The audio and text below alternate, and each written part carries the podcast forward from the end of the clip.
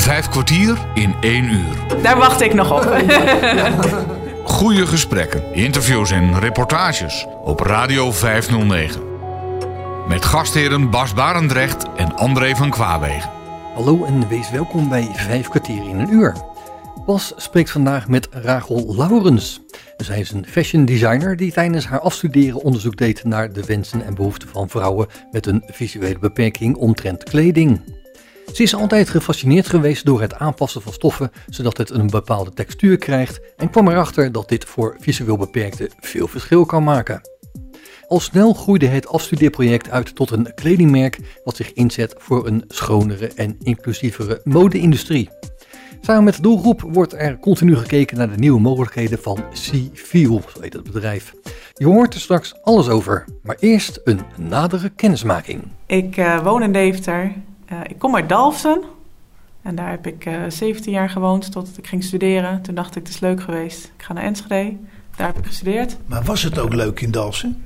Nou, ik uh, vond het een beetje te klein. het is natuurlijk, ja, het is heel mooi. Maar als kind uh, dan uh, waardeer je dat denk ik wat minder dan als je volwassen bent. Ja. Dus het, het, eerste moment dat ik weg kon, dacht ik, nou, tijd voor de grote stad. Ja. Dus toen ging ik naar Enschede. En stonden je ouders er ook positief in?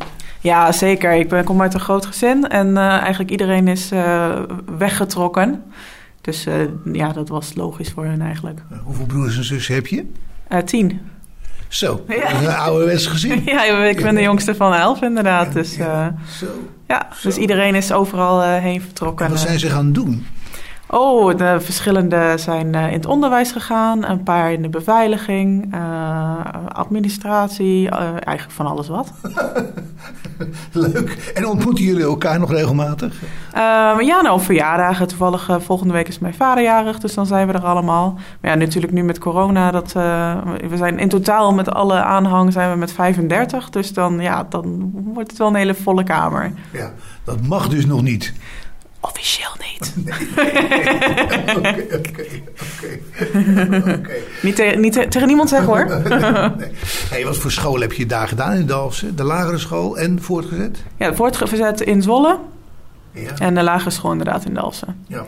Wat deed je vader trouwens? Uh, mijn vader was uh, docent op dezelfde school waar ik, uh, waar ik ook naar school ging. Oh, Oké, okay. Biologie. Een beetje ongemakkelijk. nou, het was wel, we, we, waren natuurlijk elf kinderen. Ik was de jongste van elf die ook op die school was, naar die school ging. Dus dat was, oh je bent er weer een van Laurens. Oh ja, ja die kennen we wel. ja, maar ik heb, hem, ik heb nooit bij hem in de klas gezeten. Oké, okay. nee. Okay. Dat was misschien wel gepland.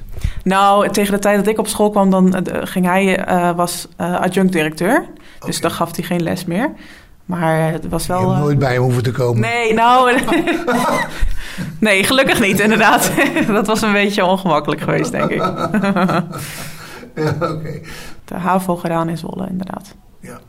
Was dat leuk?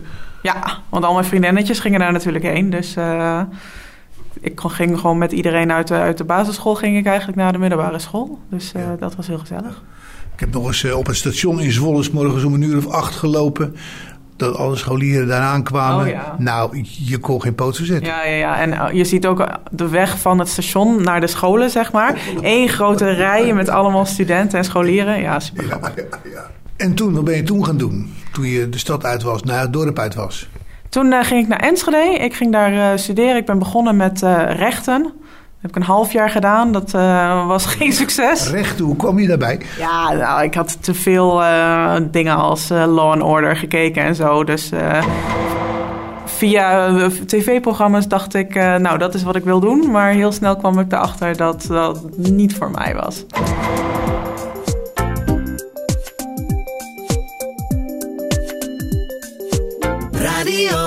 509. 509. Toen ging ik uh, textiel studeren. Ja, hoe kwam je daarbij? Ja, dat was eigenlijk dat ik dacht, nou, ik heb altijd al iets met mode willen doen. En op een gegeven moment dacht ik, nou ja, wat is iets wat je uh, met mode kunt doen waar je toch wel wat uh, ja, diepere kennis mee krijgt dan alleen maar kleding maken. Uh, en dat was textielkunde. Dus echt uh, kijken naar uh, hoe zit een kledingstuk in elkaar, hoe wordt het geproduceerd, duurzaamheid. Um, ja, dat. Ja. Hoe kwam je daartoe om dat te doen? Nou, ik vind het uh, heel interessant omdat we natuurlijk, ja, we dragen allemaal kleding. En uh, het is leuk om te bekijken naar, ja, hoe wordt zoiets samengesteld en waar bestaat het uit en wat voor grondstoffen zijn er allemaal. Maar ook een stukje ontwerp komt erbij kijken en een stukje verkoop. Dus eigenlijk een beetje van alles wat. Dus dat was eigenlijk heel leuk. En had je ook wel eens iets verkocht? Uh, van wat ik zelf gemaakt had? Ja, bijvoorbeeld, ja. Uh, ja, ik, ik heb tijdens, nou, tijdens mijn studie vooral en iets daarvoor had ik ook wel af en toe dat ik dan een jurkje, jurkje of een rokje maakte voor iemand. Uh, maar meestal maakte ik dingen voor mezelf. Was je toen je klein was altijd al bezig met iets dergelijks? Met breien en haken? Nou, breien deed ik wel, inderdaad. Um, maar niet echt naaien. Dat heb ik eigenlijk pas, nou, de laatste tien jaar of zo heb ik dat een beetje ontwikkeld. Mijn, en mijn moeder deed het ook niet echt. Ja, vroeger met, met vermaken en zo wel. Maar eigenlijk... Heeft ze dat, vermaken? Ja, nou ja, we waren natuurlijk met z'n elfen. En, en, en, mijn vader die, eh, die werkte, met mijn moeder verder niet. Dus, dus uh, heel veel geld voor nieuwe kleding was er niet.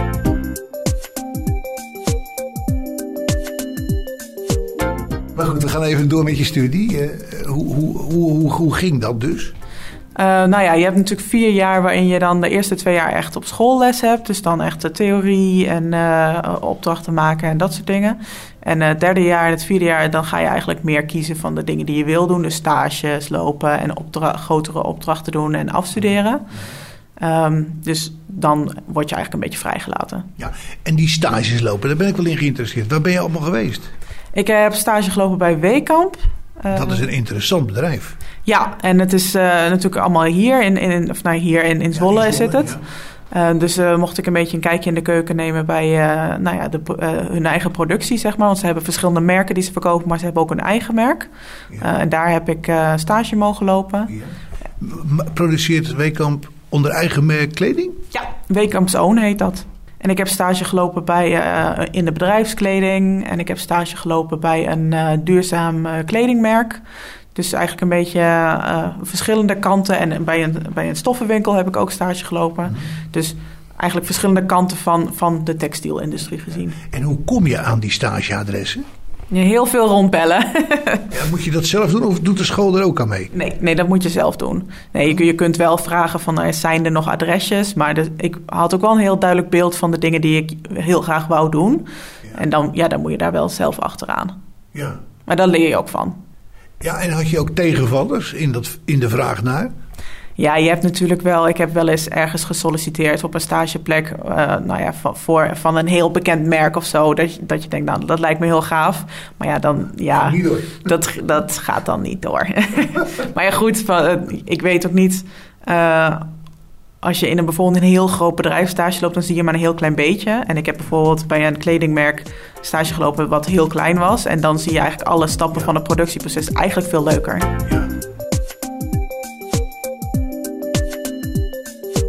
Je bent samen met Bas Barendrecht op bezoek in Deventer en spreekt daar met fashion designer Rachel Laurens. Vertel eens iets over die begeleiding, want dat, daar komt het natuurlijk wel op aan als je stage loopt, denk ik.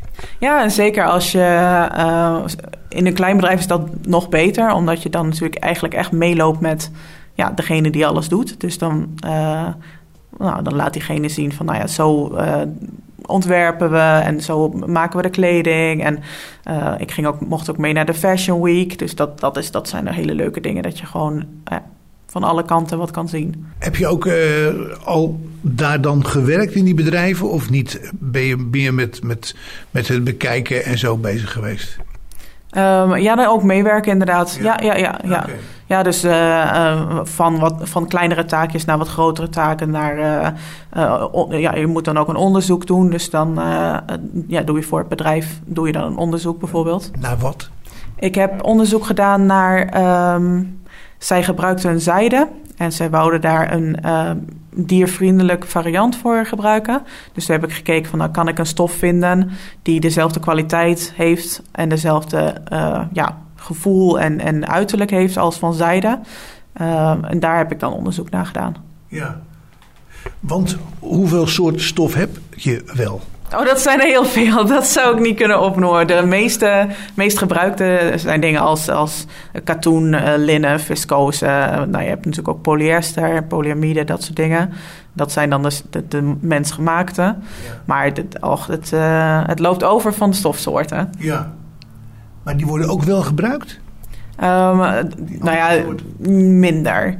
Je hebt inderdaad de katoen, linnen, viscose. Eh, dat, dat zijn de dingen die, die voornamelijk gebruikt worden. En natuurlijk ook redelijk, veel polyester. En je hebt ook tencel, dat komt ook een beetje op. Dat is bamboe. Bamboe ook, ja. ja. Dat, dat, dat, vraag ik me af. Hoe kun je nou kleding maken van bamboe? Ja, ze gebruiken dan de... Ja, hoe, hoe precies, dat weet ik niet meer. Heb ik ongetwijfeld les in gehad.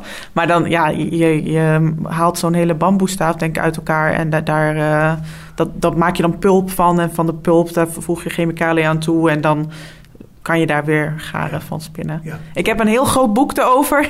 Ja, kan toch... moet je nog lezen. Ja, ja precies. Zo denk ik. ja, oké, oké. Ja, ja, want ik, ik kom toch van bamboe, kom ik tegenwoordig van alles en nog wat tegen. Ook voor in de keuken, lepels en van alles nog. Ja, het is heel, uh, je kunt, het is heel divers. Je kunt er inderdaad... Uh, um, uh, bestek en zo van maken. Maar je kunt er ook uh, kleding van maken. En dat is heel lekker zacht en uh, wateropnemend. Dus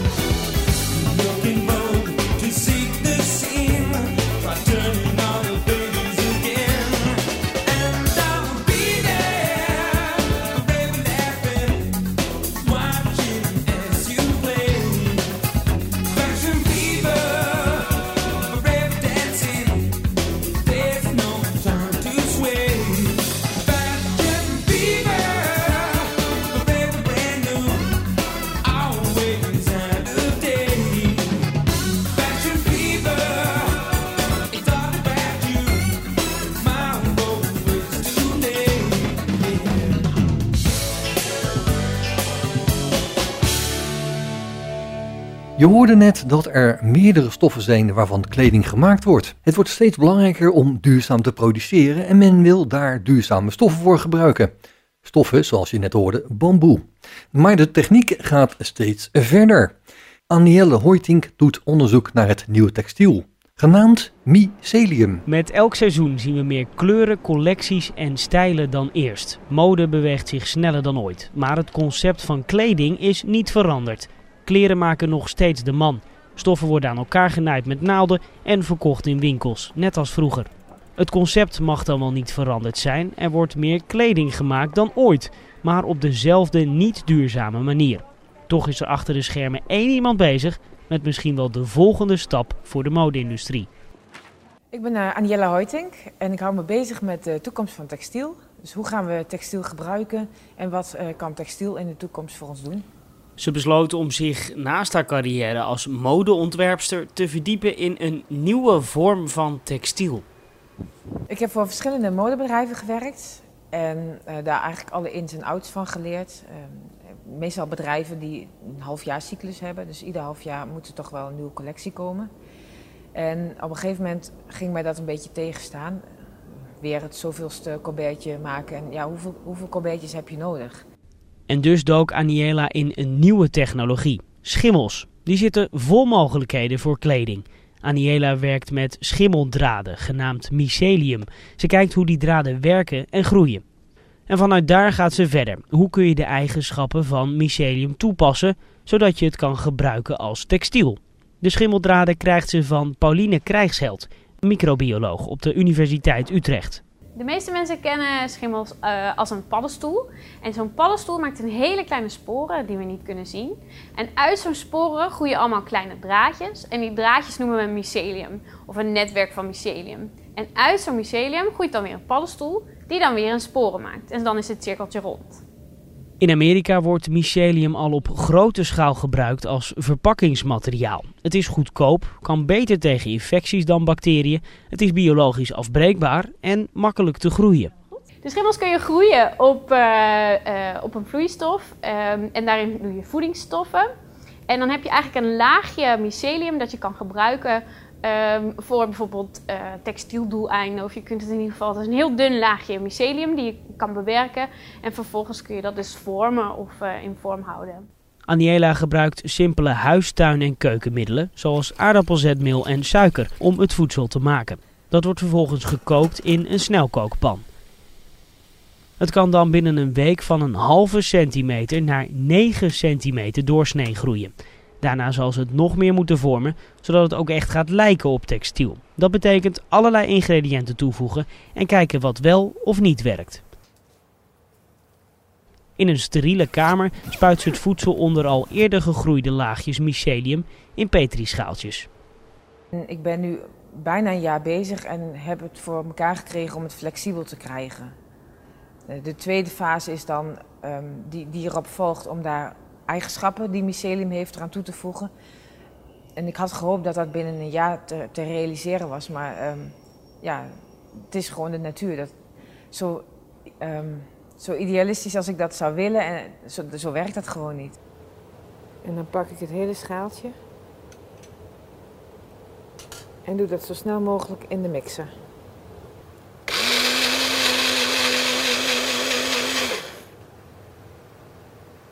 En nu moet hij voor een paar dagen in de incubator.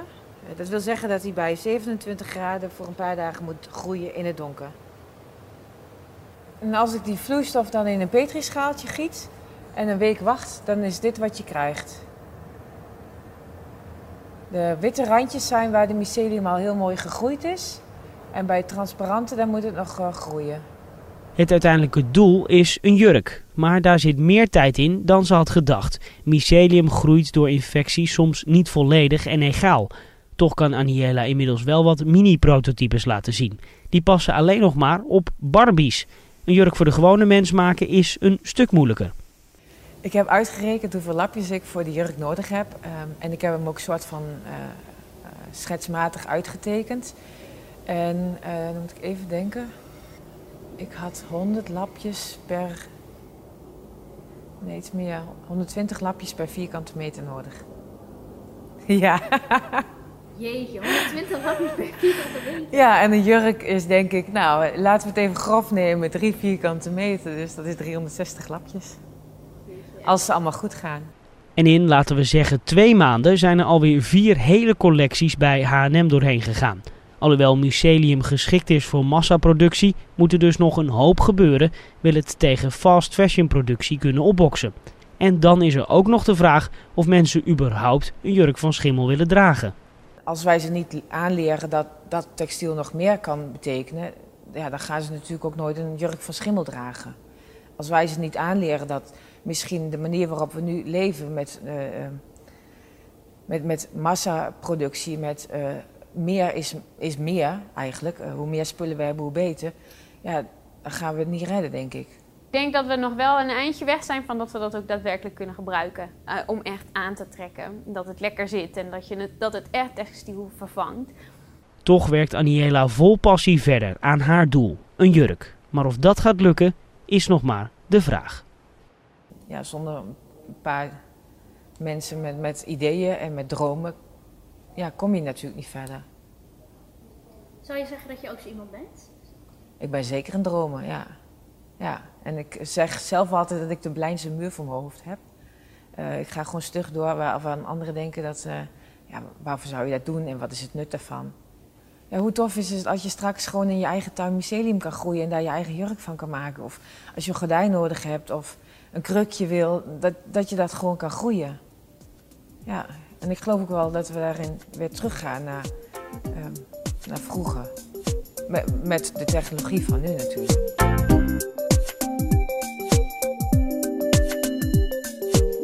Vijf kwartier in één uur. Maar goed, toen uh, ben je dus die studie uh, gaan volgen. Uh, stage gaan lopen. Ja. En na die stage? En toen ging ik afstuderen. En, ik en wou... hoe werkt dat dan? Nou, in principe uh, kun je bij een bedrijf afstuderen. En dan geeft het bedrijf geeft jou dan een opdracht. Maar je kunt... Zoals? Zoals bijvoorbeeld... Um, zoek uit hoe we uh, duurzamer kunnen worden. Of... Um, maak een nieuwe productlijn of nou ja, bijvoorbeeld. En ik heb uh, ervoor gekozen om zelf een opdracht te maken voor mezelf. Dat mocht ook. Ja. Dat moet dan wel, wel goedgekeurd worden, want je kunt niet zomaar iets verzinnen. Dus het moet wel echt een onderzoek zijn. Ja. Dus ik heb uh, uh, ja, daarvoor gekozen in plaats van voor En wat heb je voor onderzoek gedaan? Nou, ik wou heel graag een collectie maken.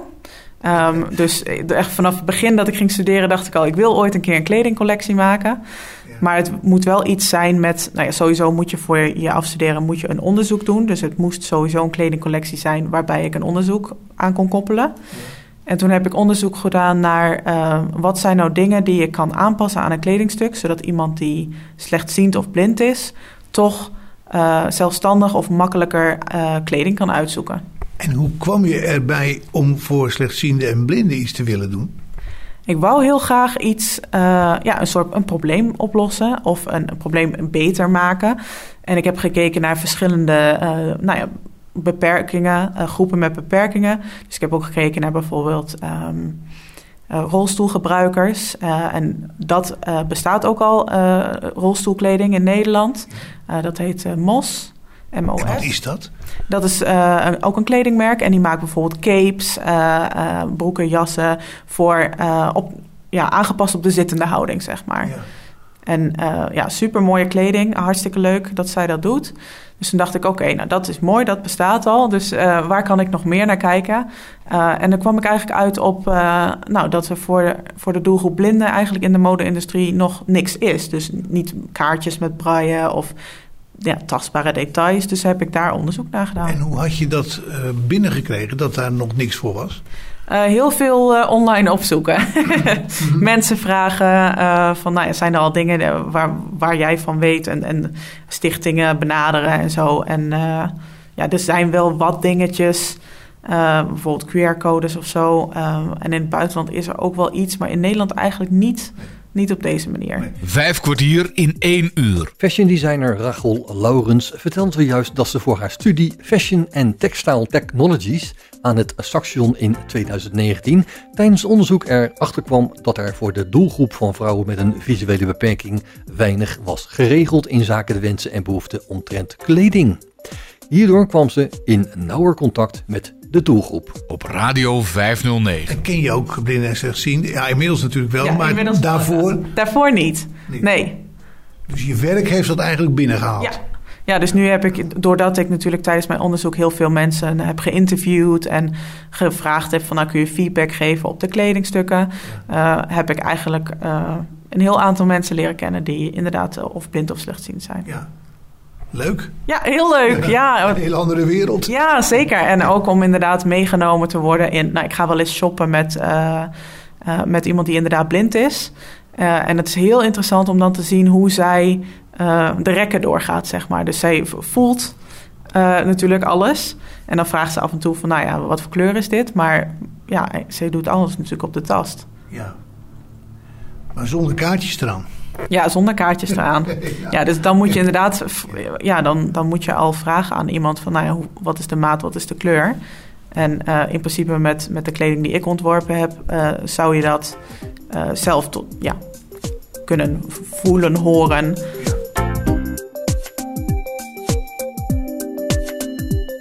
Ik heet eh, Petra, eh, Petra Jongenelen. Ik ben eh 45 jaar. Ik ben al mijn hele leven eh, zeer slechtziend, slechtziend geboren en steeds slechtziender geworden. Ik heb sinds bijna 25 jaar eh, gelukkig ook een blinde geleidehond aan mijn zijde. Eh Wiggles eh, ligt hier naast me. Het kledingstuk is voorzien van een bepaald aantal details. Zo is een van die details het kledinglabel.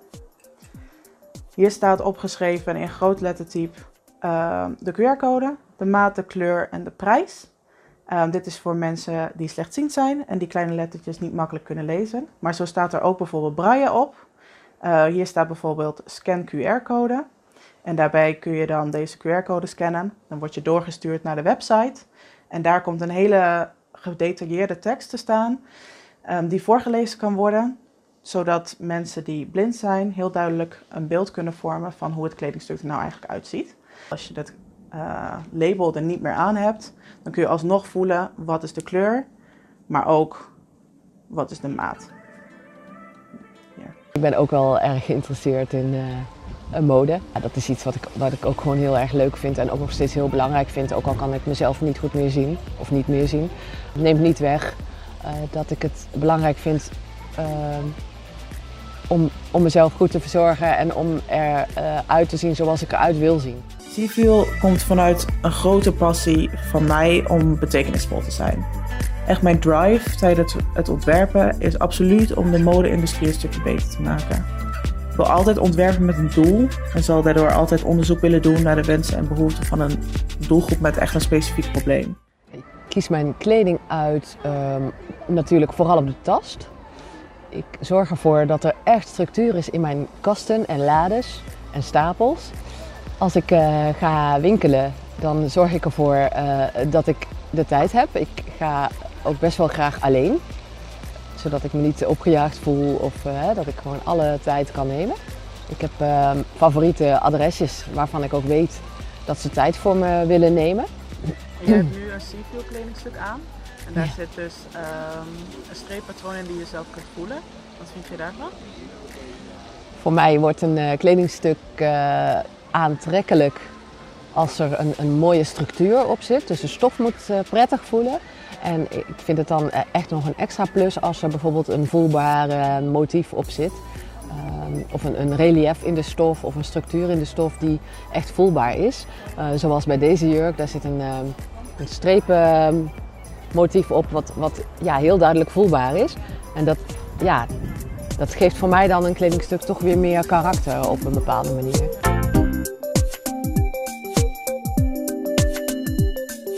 Radio 509. 509. Even de kleding. Hoe heb je kleding? Eh, Valt er nog wat aan te passen aan kleding? Ja, je hebt eh, in de productie in van de kleding zelf zorg ik altijd voor dat er iets is wat opvalt als je het kunt voelen. Dus of een mix van eh, een combinatie van materialen. Dus iets zachts met iets eh, glads of iets hards. Of dat je zeg maar kunt voelen van oké, dit is een jurk en in het midden zit een band. En die band heeft een heeft een, is van een andere stof, zeg maar. Dus dan kun je ook voelen van hé, hey, oh, hier gebeurt iets, zeg maar. Dus dat is, dat is eigenlijk een aanpassing die ik doe op, op ja, ontwerpniveau. En dan heb ik een aantal aanpassingen die ik doe als het kledingstuk klaar is. Zoals bijvoorbeeld een aanduiding, wat is de voor- en achterkant. Ik heb bijvoorbeeld ook een bedrukking in de kleding uh, die je kunt voelen. Het is een beetje 3D, komt een beetje uit de kleding. En daar staat dan in uh, de kleur en de maat en dan ook in braille. Uh, en aan de kaartjes zit dus ook braille. Maar ook groot lettertype, zodat als je slechtziend bent... dat je niet helemaal hoeft te turen van uh, wat staat er hier op het kaartje. Maar dat je eigenlijk direct kunt zien, het is een jurk, het is... Uh, nou ja, dat, uh, dat kun je dan vaak nog wel zien. Maar ook welke kleur is het, welke maat is het en de prijs. En met de QR-code kun je dan een uitgebreide op informatie kun je dan, op de site luisteren.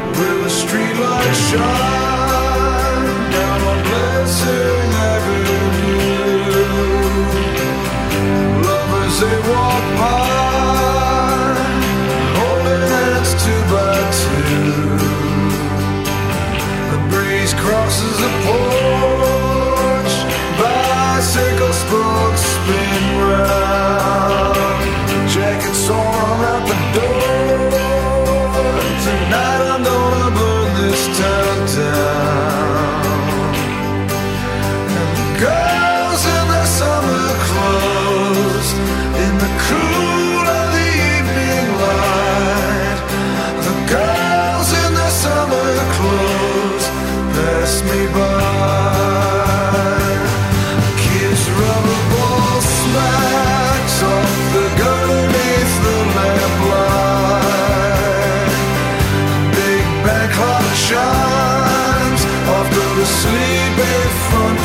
world.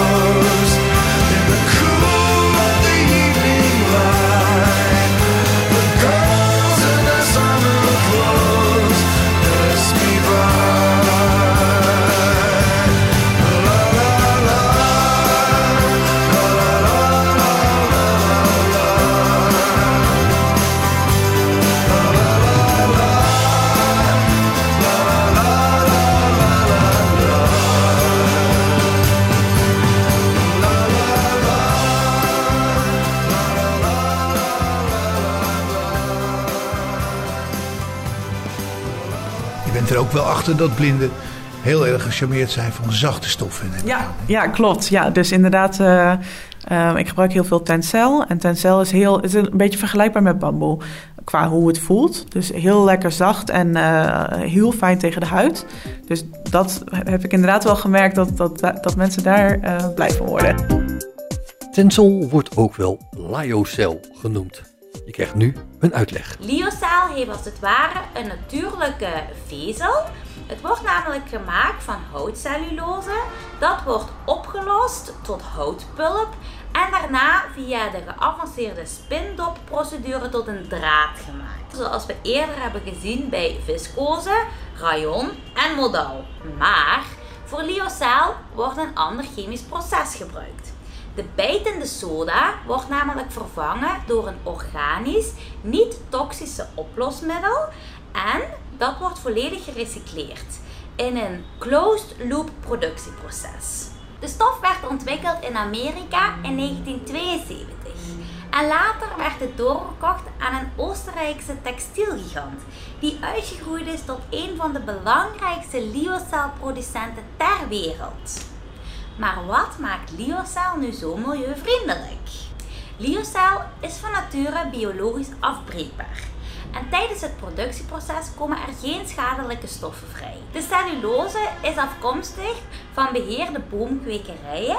En voor het kweken van de bomen is geen irrigatie of pesticiden nodig. Het oplosmiddel om de houtsnippers om te zetten tot pulp is niet chemisch en als het ware organisch afbreekbaar. Daarnaast wordt alles gerecycleerd, dus het komt niet in het milieu terecht. Het productieproces voor lyocell is kort en snel. In vergelijking met andere synthetische stoffen verbruikt het dus aanzienlijk veel minder energie en water. Laten we het even hebben over de eigenschappen.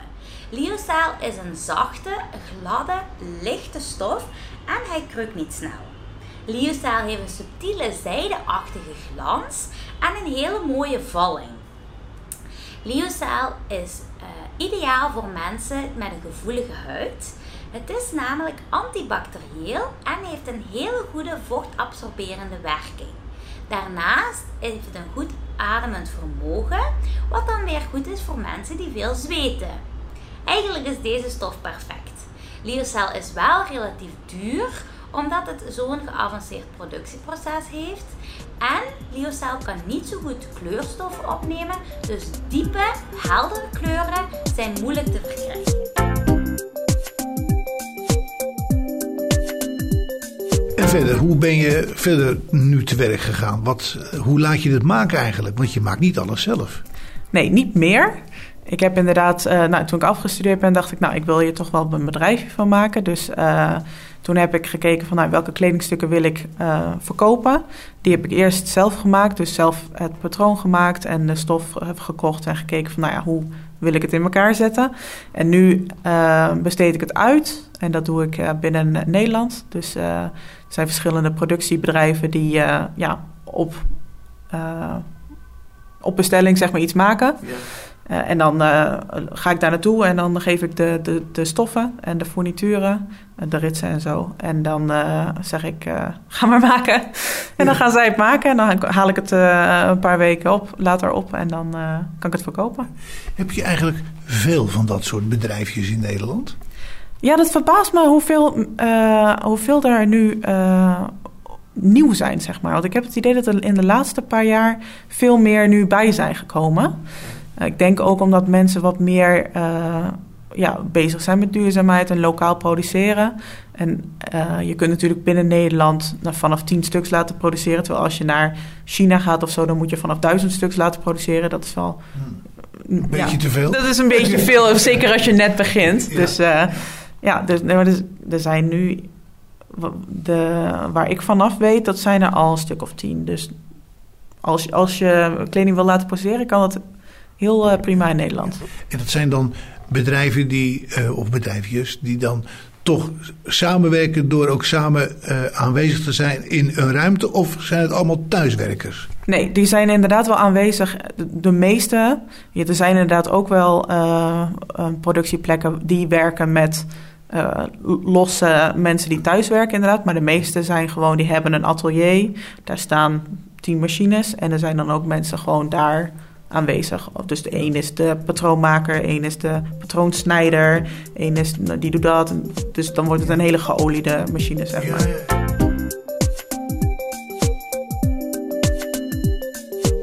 Op de site van Civil, het bedrijf van Rachel Laurens, staat dat ze gebruik maakt van een productiebedrijf met de naam Fabriek Fris. Fabriek Fris maakt kleding in Nederland met een volledig transparant productieproces. In het atelier zetten ze zich in voor het inspireren, innoveren en creëren van eerlijke confectie. Lokale productie van kleding voorkomt veel transport, vermindert daarmee CO2 en zorgt voor een transparante keten. In het atelier werken voornamelijk statushouders, die zo een eerlijke kans krijgen op de arbeidsmarkt. Met hun eigen merk Oceas krijgt afgedankt katoen een tweede leven. Samen met samenwerkingspartner Wasserij Best heeft Fabriek Fris een eigen merk opgezet. Oceas Workwear is gemaakt van linnengoed dat niet meer binnen de wasserij gebruikt kan worden en waar nieuwe kokskleding van vervaardigd wordt.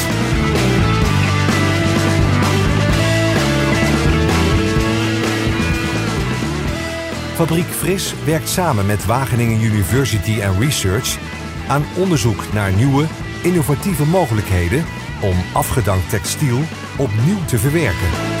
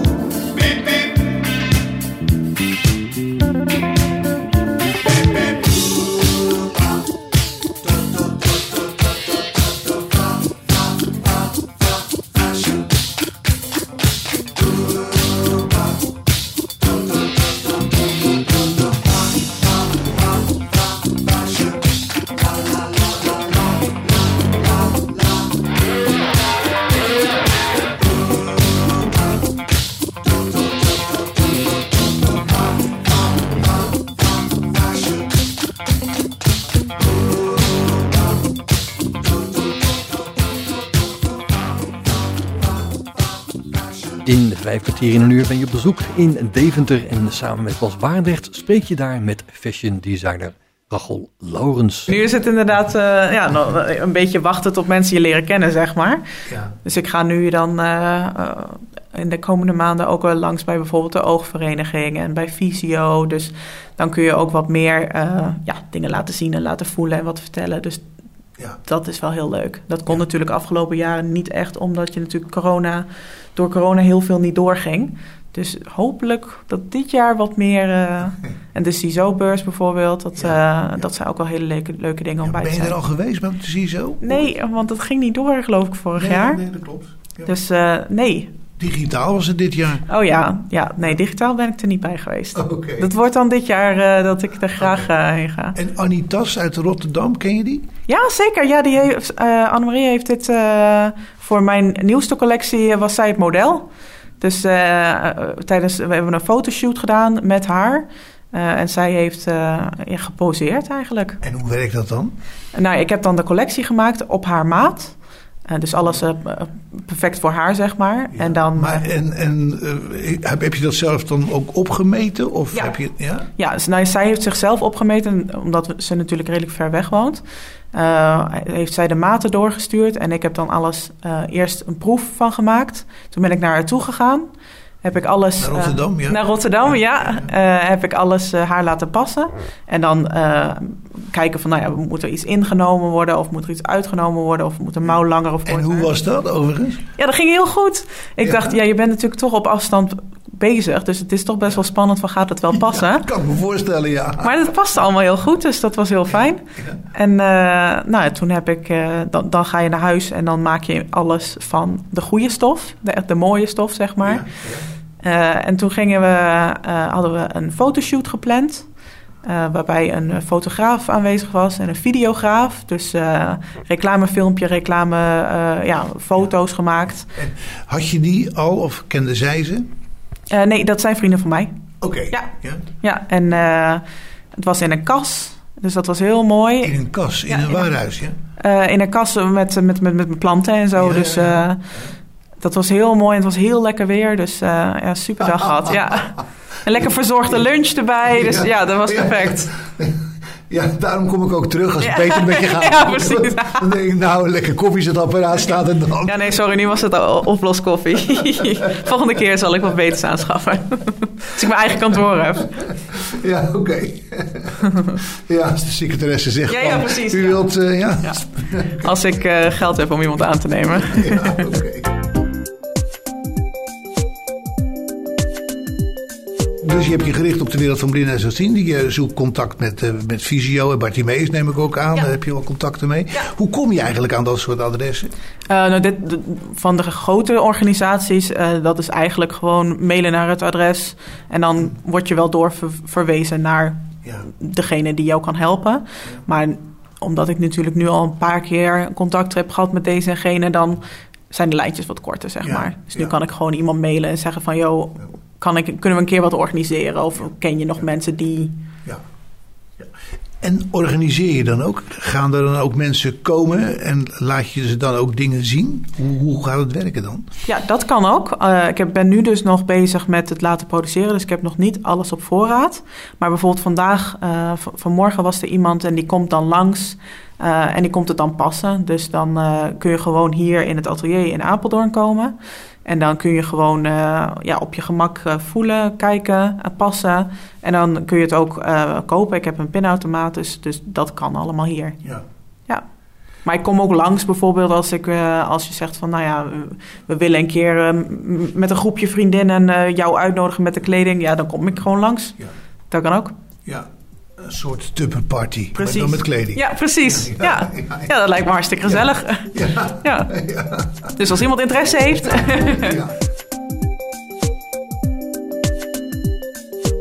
Vijf kwartier in één uur. Je toekomstplannen, je ideeën van, van wat je in de toekomst wilt doen. Dat, eh, daar heb je vast wel gedachten over. Ja, zeker. Ik wil heel graag ehm, ook nog voor, voor bijvoorbeeld heren en, en, en kinderen kleding maken. Je maakt nu alleen voor dames? Nu is het alleen voor dames, ja. Ehm, maar ik zou dat graag willen uitbreiden. Maar ja, goed, dan moet, moet je eerst wel een beetje lopen voordat je zoiets kan doen. Eh, en ik wil heel graag ehm, winkels eh, helpen en adviseren om toegankelijker te worden. Want je hebt natuurlijk nu heel vaak in een winkel dat eh, alles heel dicht op elkaar staat. Of de gangpaden zijn te smal. En je hebt dan de kaartjes waar geen braille op staat. En je kunt heel veel verbeteren aan een winkelindeling. eh, zodat het voor mensen met een beperking visueel of anders beperkt toch veel fijner wordt. Ja, dat is zo. Ja, dus daar wil ik me heel graag op inzetten eh, om dat te verbeteren. Ja. En in eigen dienst. Ja, in eigen dienst. Ja, ja, precies. Ja, maar wel natuurlijk in samenwerking met bijvoorbeeld de gemeente of eh, met beleidsmakers. Of nou, je hebt wel wat andere partijen nodig om zoiets te bereiken. ja. Ja.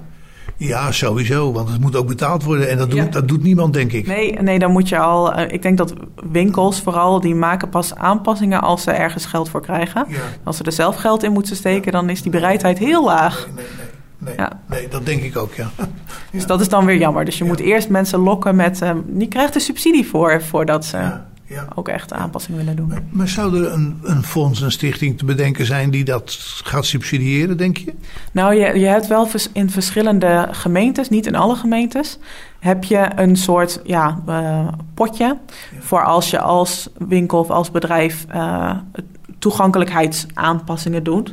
dus dat Koppelt aan de WMO, denk ik. dat, dat zou kunnen, dat weet ik niet. Maar dat. eh, Maatschappelijke ondersteuning. ja, Dus- precies. Ja, ja. En het is eh, eh, ja, onderdeel van de toegankelijkheid. Dus daar zijn wel potjes voor. Ja. Nou, anders moeten ze, naar aanleiding van de komende verkiezingen voor de gemeenteraden, dat eens gaan ondernemen. ja, grotere potjes. Ja, ja. Zodat eh, alles toegankelijker wordt. Het is Ja. toch ook te gek voor woorden dat, dat sommige winkels gewoon nog helemaal niet toegankelijk zijn. Ja, dat is het ook. Ja. Ja. Ik denk dat dat tijd is om dat te veranderen.